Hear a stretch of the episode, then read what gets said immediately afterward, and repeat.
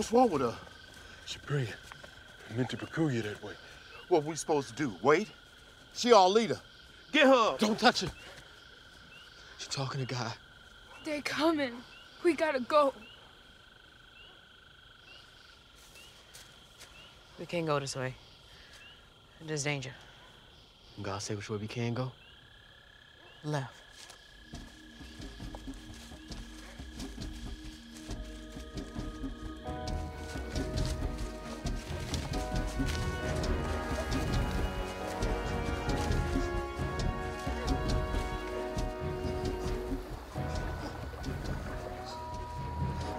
What now?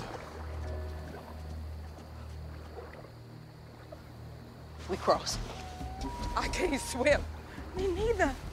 Robert, carry the baby. Isaac, help Miss Lucy. Uh, Junior, help Jane. This fool trying to drown us. Lindsay, you done gone full crazy. We got an old woman and a baby with us. Uh, we ain't going in that river. Come on, y'all. I say we are. Now you be free or die. I ain't leave my wife and my family to drown like no rat. You wanna shoot me? Hmm? Go ahead.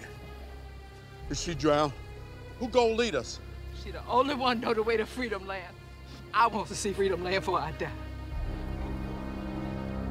I'll lead you to the bridge. Follow me. Come on now. Come on. Come on. Come on.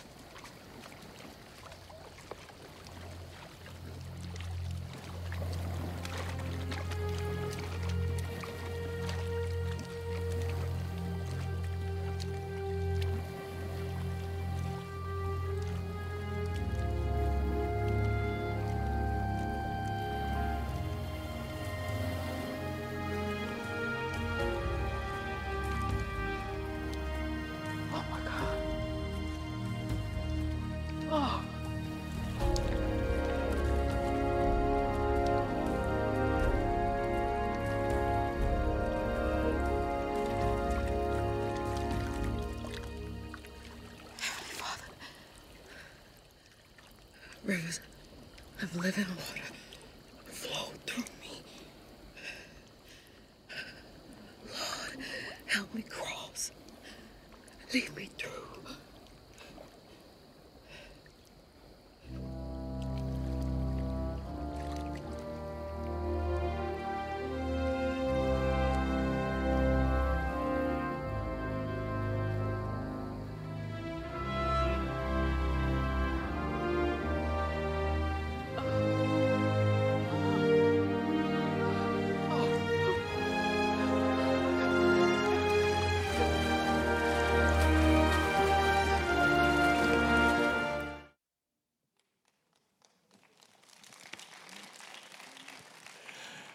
Yeah, you don't know whether to clap for a movie or not, right?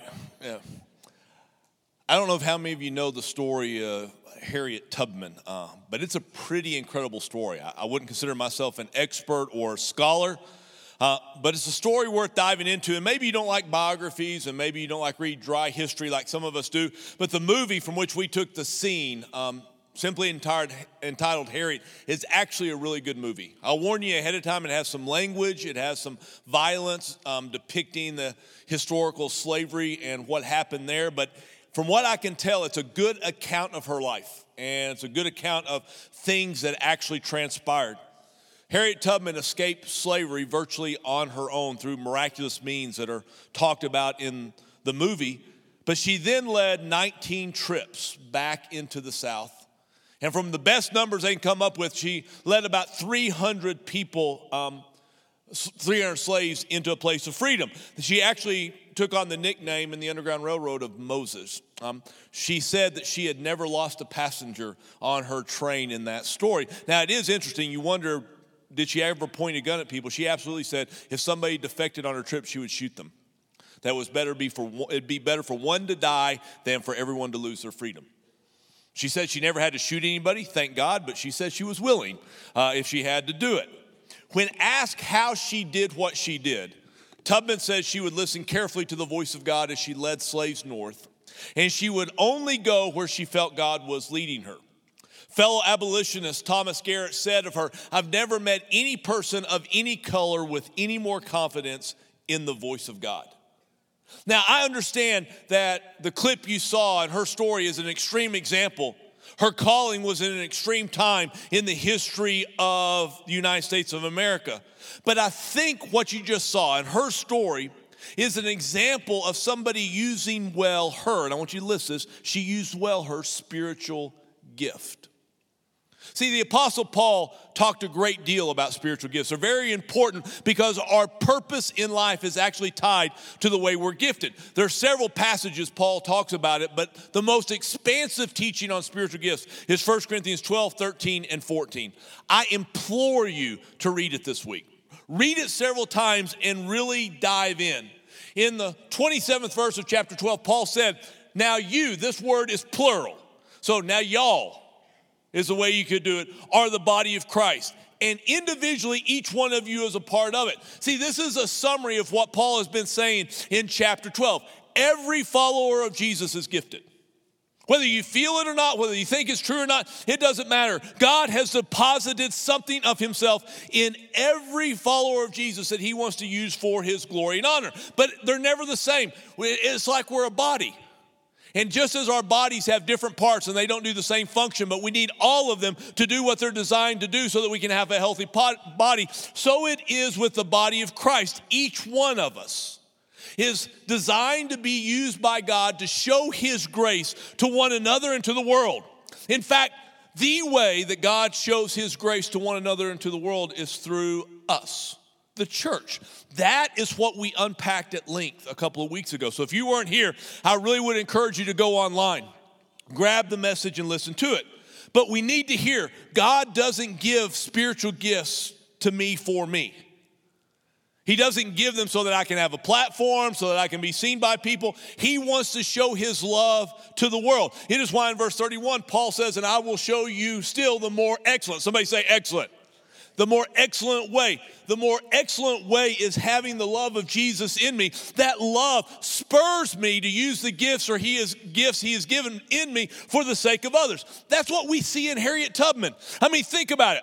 She was born into slavery. She became a free person at the age of 29. So, 29 years she spent in slavery. You would think once you become free, and it was pretty miraculous the way she became free that she would just say, Hey, I, I need to enjoy my freedom. I can serve people when they get to this place when they're free, etc. But I, I need to just enjoy my freedom. But the love of Jesus compelled her. The love of Jesus compelled her to risk her life on behalf of others, to use the gift that God had given her to give the Father's power and grace to others. That's what we talked about last week. Jeffrey and Jake did a great job of talking about love and spiritual gifts and how they have to go hand in hand. I believe one of the spiritual gifts that Harriet Tubman walked in was the gift of prophecy. Six times in the New Testament, spiritual gifts are talked about. And every one of those spiritual gifts represents something that each of us does at a certain level, but people who are gifted in it do it at a heightened level. Like every Christian, just like every Christian is gifted, I believe every Christian can hear the voice of God. In fact, I believe we should hear the voice of God. Now, I don't have time to unpack the different ways God speaks to us, etc., but we can, we should all hear. But someone who has the gift of prophecy hears God at a heightened level. They're going to hear God better. They're going to hear Him more specifically. They're going to hear Him at a level greater than those who don't have that gift, which is exactly what we see in Tubman. But let's be really honest here. You ready? When I start throwing out thoughts like hearing God and prophecy, we're starting to edge into the weird category, aren't we? We're starting to think this gets a little bit odd. There's an old joke used often in our society. You know, it's one of those jokes that's not meant just to be funny, but it's meant to make a point. The joke goes like this You know, when someone prays, when someone um, talks to God, we call it prayer. When God talks back to the individual, we call that crazy. We call it schizophrenia. We call it nutso. And believe it or not, I understand this. In us wanting to love as many people as we can, as a church, we run across people with mental illness all the time. And I've had people with mental illness have grand delusions of hearing God in grand ways. I get it. And I've been around those who are mentally, not mentally ill, but they were abusing the idea of hearing God. They were trying to manipulate people, control people, walk in a place of power. But I want you to hear that we don't react to a, an abuse by negating the thing that's being abused altogether. I know preachers who've abused pulpits. They've preached for financial gain, they've preached for recognition or whatever. I know people who've uh, abused leadership, and they did it to get immoral things in life. But we don't quit preaching, do we? We don't quit leading. And in the same way, just because people abuse the idea of hearing God doesn't mean we quit trying to hear God, especially when Jesus said, The sheep hear the shepherd's voice. And he calls his own sheep by name and he leads them out. Jesus is clear. Hearing God, especially hearing God in the face of the abuses of other people, is key to the life that we are called to live as his followers. But, and this is what I really want you to grab hold of today. I understand that concepts like that are outside what are considered the norm of our society. In fact, many of the things that we could call God normal are outside what is normal in our culture. This is not a new thing. It's not an American thing. It goes all the way back to the first century followers of Jesus. The scripture says, Dear friends, I urge you as aliens, say aliens. Now, when we picture alien, we picture the space creature, right? They're probably just picturing in that first century someone from another culture. But someone who is an alien, someone who is a stranger in this world, I urge you to abstain from sinful desires which war against your soul. Many of the things we consider sinful will make us an alien in our culture. Drunkenness. Our society promotes the party life, promotes the idea of getting out there, having fun, getting drunk, getting wasted, just having a good old time, right? And the scripture calls it sinful. Let's talk about the big one right now human sexuality. The Bible talks a lot about human sexuality, and it's beautiful. The scripture tells us God created sex. That's not what you often you hear in the church, but God created sex, but He created it for a purpose. His purpose was to bring a oneness, a unity between a man and woman in the covenant of marriage.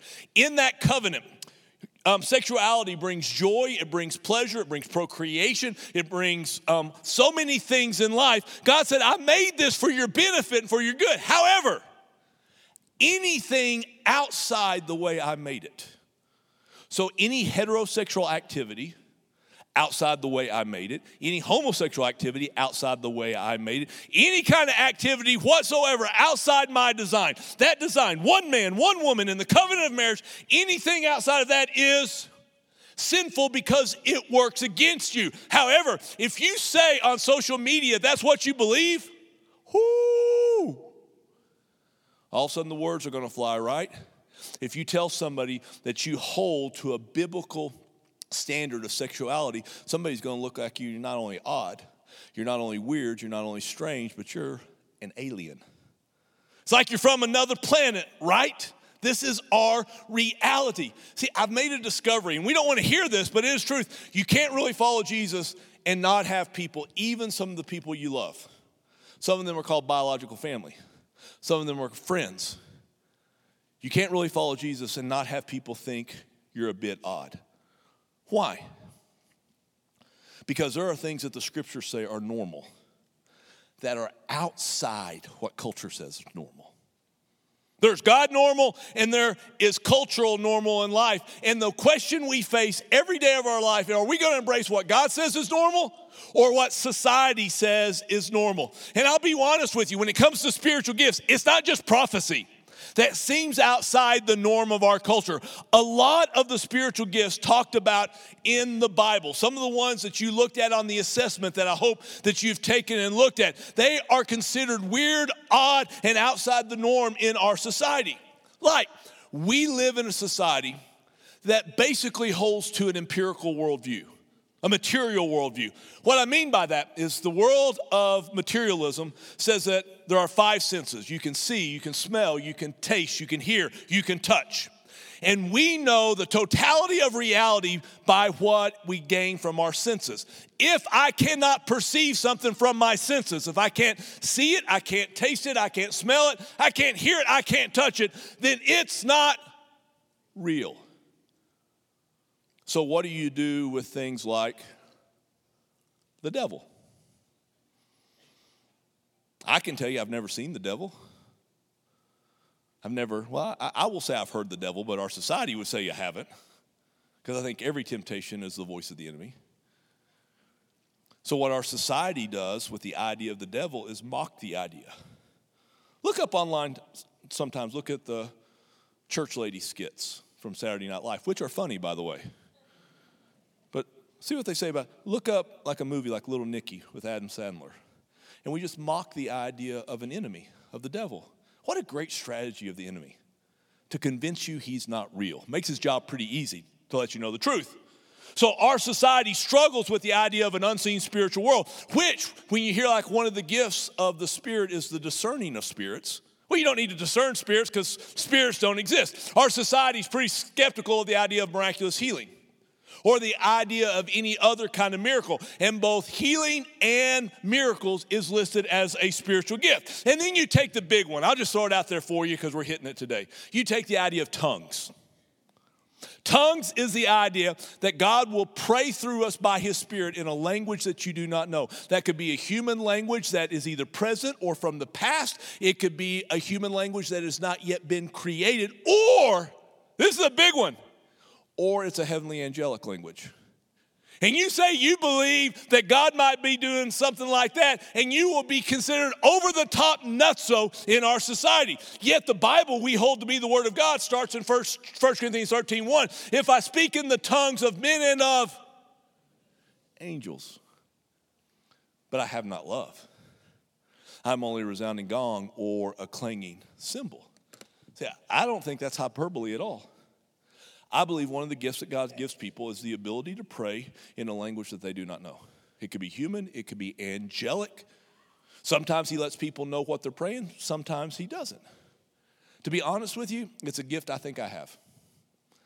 Decades ago, like when the first Top Gun movie came out, I was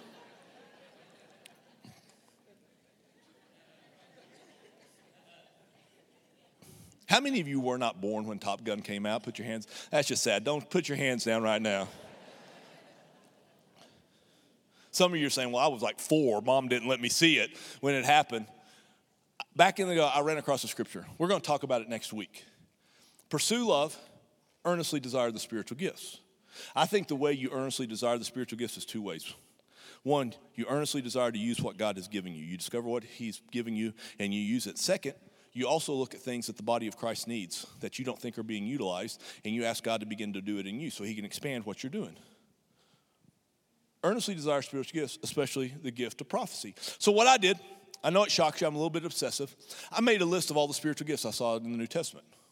At the end of the assessment that you can get, there's a QR code on the front of your park news. It's going to be coming online to you guys. You can take this assessment, there'll be a list of spiritual gifts that you can do in that assessment. It's a great tool. Again, we'll unpack it more next week. I did something similar to that because there's a little debate on the nature of spiritual. There's like 25 to 28 spiritual spiritual gifts talked about in the New Testament. So I made a list of all of them. And I decided I was going to pursue every one of the spiritual gifts. Sounds simple. Now, I understood from the Bible God wasn't going to give me all of them, but if I figured if I pursued all of them, I would get more of them than if I pursued none of them, right? So I, I went after I had my whole list, and at the bottom of the list was the gift of tongues, and I never asked God for the gift of tongues. Prayed for all the other gifts, prayed that God would work it in my life, but I never asked Him for the gift of tongues. And one time when I was praying, I didn't pray this like every day. I would do it in a season. I would quit for a season. I'd pray it for a season. And one time in the season, I was praying for the spiritual gifts, and I felt like God asked me. I know that feels a, weird, a little weird to say, but I felt like God asked me, David, why don't you ask me for the gift of tongues? And my answer was simple I don't want it. It's weird.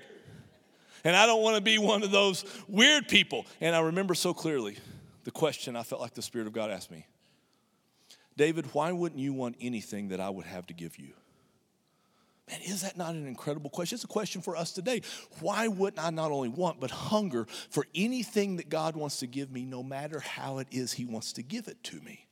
So I started adding tongues to the list that I was praying for. Now, to be perfectly honest, I still didn't want it. But out of obedience, I asked. But what I really wanted to do is I wanted to prophesy. I wanted like a Harriet Tubman type thing. Whoa! I wanted miracles. I wanted faith. I got tongues.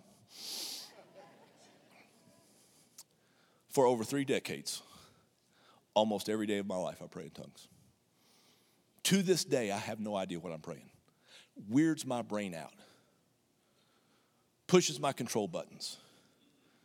But I can't tell you how many times, it's in the thousands of times that I have been praying for a situation I had no idea how to pray for. A circumstance in somebody else's life, a circumstance in my life, and I didn't know how to pray. I would just begin to pray with what 1 Corinthians 14 says I prayed not with my mind, but with my spirit. It's a gift. So when my grandson was in an accident, and we didn't know if he was going to live. And that first night, I had used up every English word that I knew how to use. I only have like eight Spanish words, so that didn't go very far. Um, and all I could do was pray as I've been praying for three decades. I still don't know how or what I prayed in that. To be honest with you, I, I, hesitate even to share the story with you. In fact, I wasn't going to do it. And I kept feeling God say, share it, share it. I was like, they're going to think I'm weird. And I felt like God said, weirder than they already think you are. Um,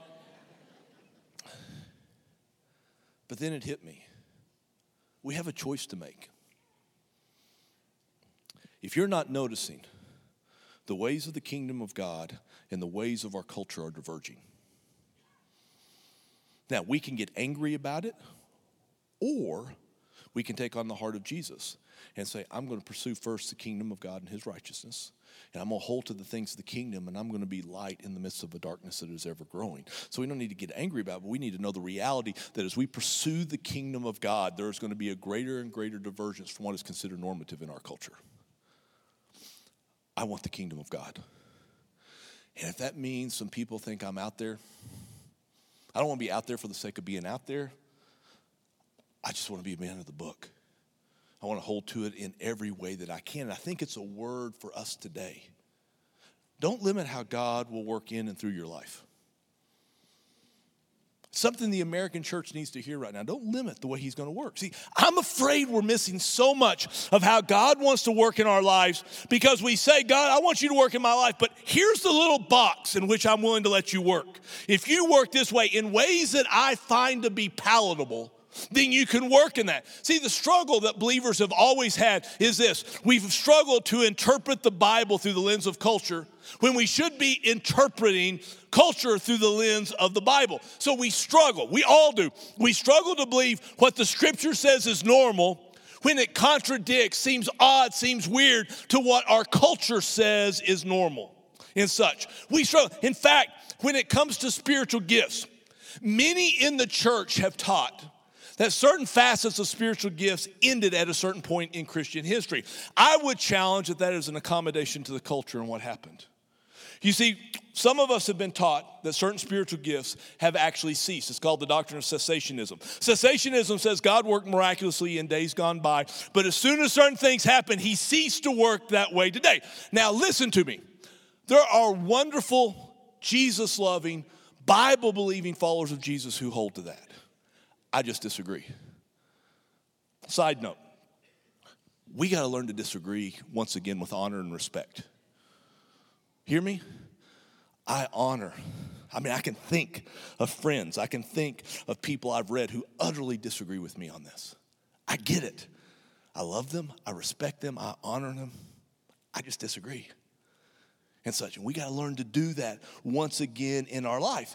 The primary support that people use to believe in this doctrine of cessation is actually from 1 Corinthians 12, 13, and 14. Paul says in verse 13, love never ends.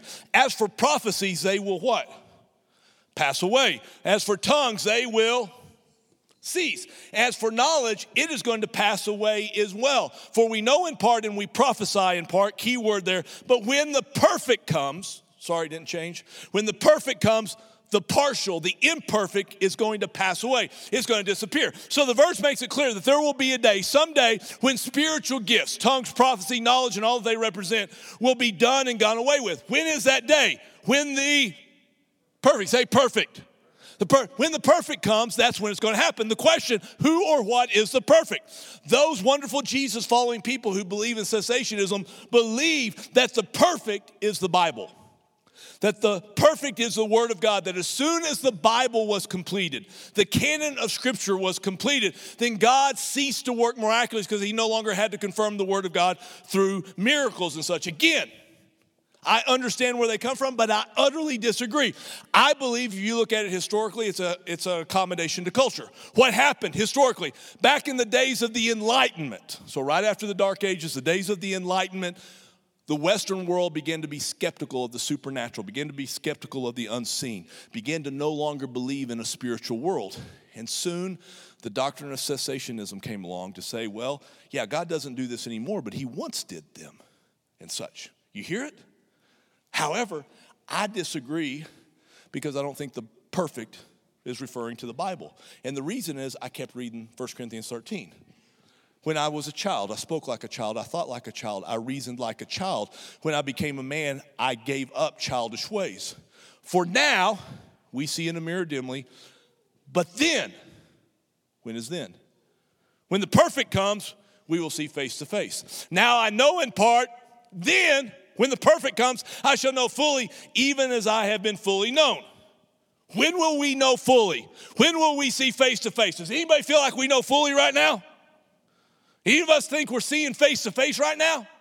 No, it's going to happen when the perfect comes. It is going to happen, believe it or not, when the perfect one comes, when Jesus returns. Would it not be great if it were today? When he comes back, the perfect one comes. The imperfect will disappear. So listen to me. Some of you saying, David, so you're saying spiritual gifts are imperfect? Yes. Not unimportant, but imperfect. Imperfect in that what happens is this. When you use your gift, you use your gift, you use your gift, you use your gift, even way back up there, even way back up over here, you use your gift. And we all do it.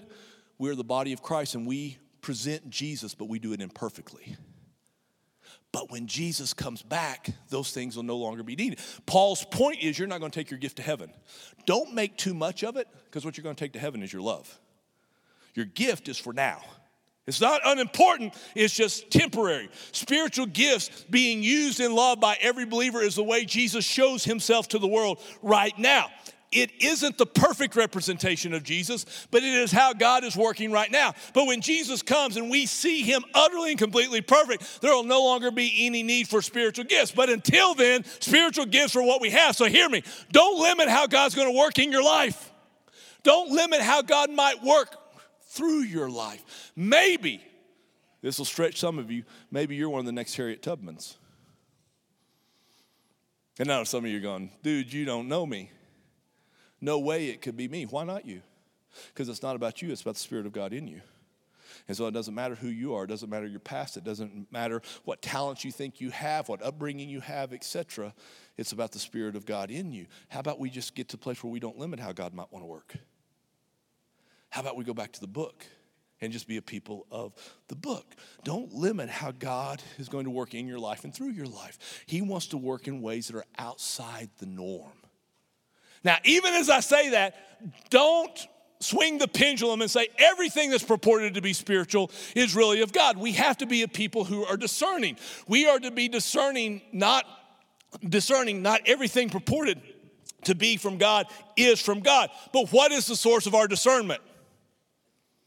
It's not the norms of our culture. The source of our discernment is Scripture and Scripture alone. And I'm just going to tell you right now, I can show you a lot of things in Scripture that if they happened today, we would be considered really, really out there. Really, really weird. It's just amazing what God is doing. Don't limit how God might want to work in and through your life. One example. If you've been around Beltway Park, we're going to end the service. We're going to wrap this thing up, believe it or not, in 10 to 12 minutes. You say, no way, you watch, it's going to happen. And then what's going to happen in the end, I'm going to pull out this little slip of paper out of my back pocket, right? And I am going to invite people down for prayer. Now, even of itself, that offends some of us. The idea that I would need somebody to pray for me. I mean, I can pray. I can pray to God. God can work in my life. That's the way I want God to work in my life. And sometimes we limit the fact that the way God wants to bring breakthrough in our lives is through the prayer of someone else. But I'm just going to tell you right now if you are not allowing people to pray into your life, speak into your life, do things in your life, you're missing probably 95, 98% of the grace of God in your life. And you're crying out to God, God, I need your grace. And He's saying, I got a whole body of people out there to give you grace. And as long as you keep limiting it that way, you're not going to get it. And then we have what we call prayer words. They are our attempts to be prophetic. Pure and simple, we're trying to hear God. God, what do you want us to pray about today? So, number one, parent that is desiring their home to be peaceful. That's every home out there, right? But we feel like there's a parent that wants to lead out in this but doesn't know how. So you could say, well, that works for me, God. Help me lead out. Or you can say, I'm going to take a step. And I'm going to see if God doesn't give me a breakthrough in this area. And see, it be true. Now, am I utterly convinced that every one of these words is from God? No. We know in part and we prophesy in part, which means we sometimes don't know. And sometimes our prophecies are wrong. We hold them loosely. We have to be discerning, right? Does that make sense? But what if we just started taking steps of faith to say, God, I just hunger for the way you want to work, and I don't care how it is you want to do things in my life. I'll do it. Like, let me give you an example.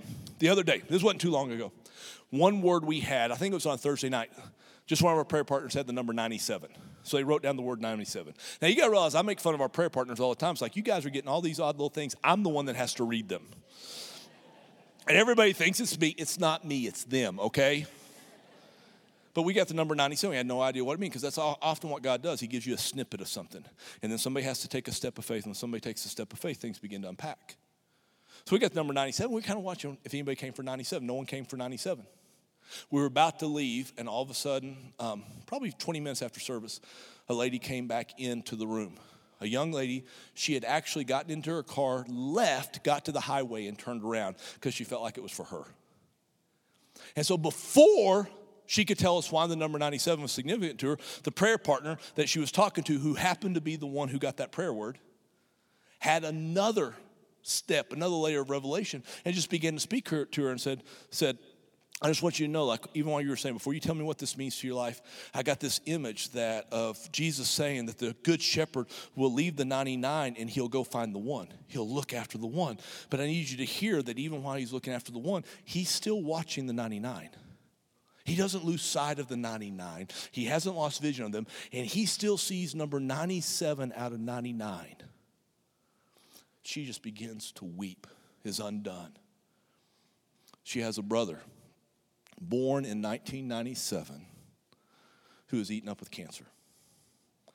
And we don't know what the end of his life's going to be, but he had told her recently, I want to hope in God, but I feel like in the midst of this, God has lost sight of me and he no longer sees me. And she was able to carry a word of hope back to her brother. All because a prayer partner was willing to be out there on the edge and take a risk of being a little odd. And she was willing to come at the expense of being a little bit odd and weird and receive. And God spoke so powerfully in her life. Are you hearing me? What if we become a people who no longer limit the way God wants to work in us? I, I can't tell you how He's going to work into you. I'm not going to always say it's going to be so dramatic, but what if we just quit limiting? And how about we quit limiting how God wants to work through us? Guys, I, I could tell you so many more stories that would leave you utterly amazed, but they shouldn't shock us, right? Do we not read amazing stories in the Bible? Why would we not expect that Jesus, who's the same yesterday, today, and forever, why do you think he would do them in days of old and not do them today? The God who did still does today. And we've got to be a people who have enough faith to say, God, we need you to work. And however you want to work, whatever you want to do in me, God, however you want to do through me, I want to be a part of that. See, I have a suspicion about every one of us. My suspicion is if you are uh, participating. You came to the South Campus, you came to the North Campus, you're online. I suspect you're here because you don't want to be normal. And I suspect you don't want to be normal because if you just wanted to be like the rest of society, you don't come here. I mean, who worships? Raises their hands and kneels, sits. Who prays? Except those who want something different. See, I suspect you're here because at some level, you know there's something more. More than what is considered the norm of our society. That we hunger. I want that. I want my life to be a life of supernatural grace. I want my life to be story after story after story of God working in me in ways that I can't explain. And I want my life to be a story of grace that He empowers me to give to others that I know is not me, is nobody. And I bet, just deep down, I bet you're the exact same way. And that's why you're here. And I implore you, Beltway Park, don't limit, begin to expect. Don't limit, begin to hunger. Don't limit. And begin to see what God might do in you begin to see what God might do through you. So let's do this. Let's take a moment. We're going to pray quickly. Why don't you bow your heads, put your notes up. I believe we need to take a step of faith because here's what I'm going to think is going to happen. I think God wants to do work right now. Even among masses of people, you're online, I want you to participate. If you're in North Campus, I want you to participate. But if you would be willing to say, God, I don't want to limit how you will work in my life. If you want to choose to use other people, I will accept other people. If you want to do things outside my comfort zone, just, just a word for you. The comfort zone is what is going to destroy the vitality of our faith. If you ever get in a comfort zone completely and say, I never want to leave this place, it'll destroy the vitality of your faith. The comfort zone is maybe the greatest enemy to a vital faith right now that exists in our nation. I don't want to get comfortable. I want to be content, but not comfortable. I want to be content, but still hunger. And if you would say, God, I just want you to work in my life, I need grace and I'm not going to limit. I'm asking for I'm asking you for a power not to limit the way you will work in my life. I don't want to limit that in any way. If you say that honestly to God, put your hand up right now, real high. Man, me too. Too. You can put your hands down. If you would say, God, I don't want to limit how you will work through my life, I believe in the days to come there is going to be an unpacking, an impartation of more and more spiritual gifts. And there's going to be some of you that are going to be used in ways that you would not have dreamed of. But this day, right now, you're going to take a step and say, God, maybe you would use me to speak prophetically to people's life. Maybe there would be gifts and miracles come through me. If you would just say, God, I don't know how you want to use me, I will believe you'll take something that our society considers normal and use it in supernatural ways leadership, administration, whatever. If you would just say, God, I don't want to limit how you would use me, I want to be open to whatever you want to do through me by your grace. Put your hand up right now. Me too. So, Jesus, we lay this before you. I pray that you would impart love to us in a deep way that motivates us to use what you've placed within us. Show each of us what you've already placed within us, but let us hunger for more. And we don't want to place any limitations on you, oh God. Work in us in grand ways and work through us in grand ways. And may we always give praise, honor, and glory to you because it's in Jesus these things happen. And we pray it in Jesus' name. Amen.